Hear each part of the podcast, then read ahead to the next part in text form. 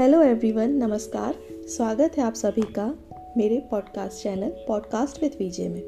मैं हूँ आपकी होस्ट विजिता और मैं आज आपको उस कहानी के बारे में बताऊँगी, जिसमें माता पार्वती क्रोध में आके नारद जी, विष्णु भगवान, शिव जी, रावण और स्वयं अपने पुत्र कार्तिकेय को श्राप दे देती हैं।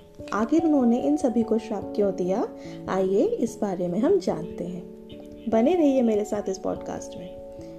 तो कथा कुछ प्रकार है कि एक बार भगवान शंकर ने माता पार्वती जी के साथ चौपट खेलने की। चौपट मतलब चौसर। खेल खेलने की अभिलाषा प्रकट की। खेल में भगवान शंकर ने अपना सब कुछ लगा दिया और वे सब कुछ हार भी गए। हारने के बाद भोलेनाथ ने अपनी लीला रचते हुए पत्तों के वस्त्र पहन के गंगा के तट पर चल दिए। कार्तिकेय जी को जब इस बारे में पता चला, इस बात की उनको जानकारी मिली तो वे माता पार्वती से समस्त वस्तुएँ वापस लेने पहुँच गए। इस बार खेल में पार्वती जी हार गई और कार्तिकेय जी, शंकर जी का सारा सामान लेके वापस आ गए।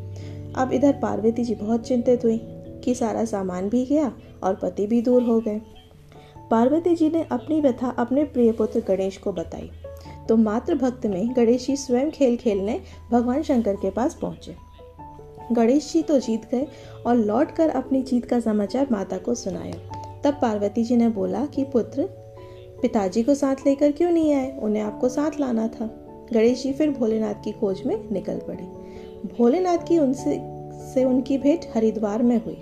उस समय भोलेनाथ भगवान विष्णु व कार्तिकेय के साथ भ्रमण कर रहे थे। पार्वती जी से नाराज़ थे भोलेनाथ तो उन्होंने लौटने से मना कर दिया। भोलेनाथ के भक्त रावण ने गणेश जी के वाहन मूषक को बिल्ली का रूप धारण करके डरा दिया। मूषक गणेश जी को छोड़कर भाग गया। इधर भगवान विष्णु ने भोलेनाथ की इच्छा पर पासा का रूप धारण कर लिया। अब भगवान विष्णु से शिव जी ने कहा कि आप मेरे पासे का रूप धारण कर लीजिए। उस खेल में जो पासा होता है, आप उसका रूप धारण कर लीजिए। विष्णु भगवान मान गए। अब गणेश जी उदास मन से माता के पास लौट आए और भोलेनाथ की जो बात कही थी, वो बता दी। तो फिर भोलेनाथ जी जब आए और उन्होंने बोला कि हमने नया पासा बनवाया है, अगर तुम्हारी इच्छा हो पुनः खेलने की तो मैं वापस खेलूँगा।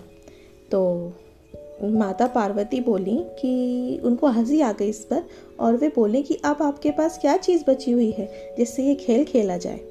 ये सुनकर भोलेनाथ चुप हो गए और इस पर नारद जी ने अपनी वीड़ा व आदि सामग्री उन्हें दे दी। इस खेल में भोलेनाथ हर बार जीतने लगे।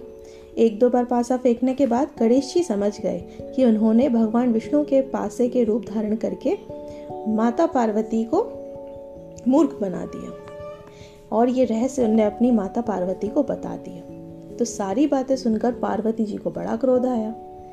रावण ने माता को समझाने का बहुत प्रयास किया, पर उनका क्रोध शांत नहीं हुआ। और क्रोधावश उन्होंने भोलेनाथ जी को श्राप दे दिया कि गंगा की धारा का बोझ उनके सिर पर रहेगा। नारद जी को भी श्राप मिला कि वे एक स्थान पर ना टिक, टिकेंगे और वे यहाँ वहाँ हमेशा विचरते रहेंगे, भ्रमण करते रहेंगे।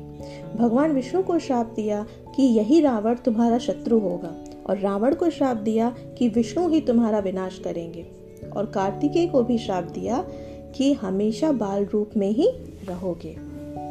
तो ये थी माता पार्वती ने सभी को जो, इन लोगों को जो श्राप दिया था, उसकी कहानी।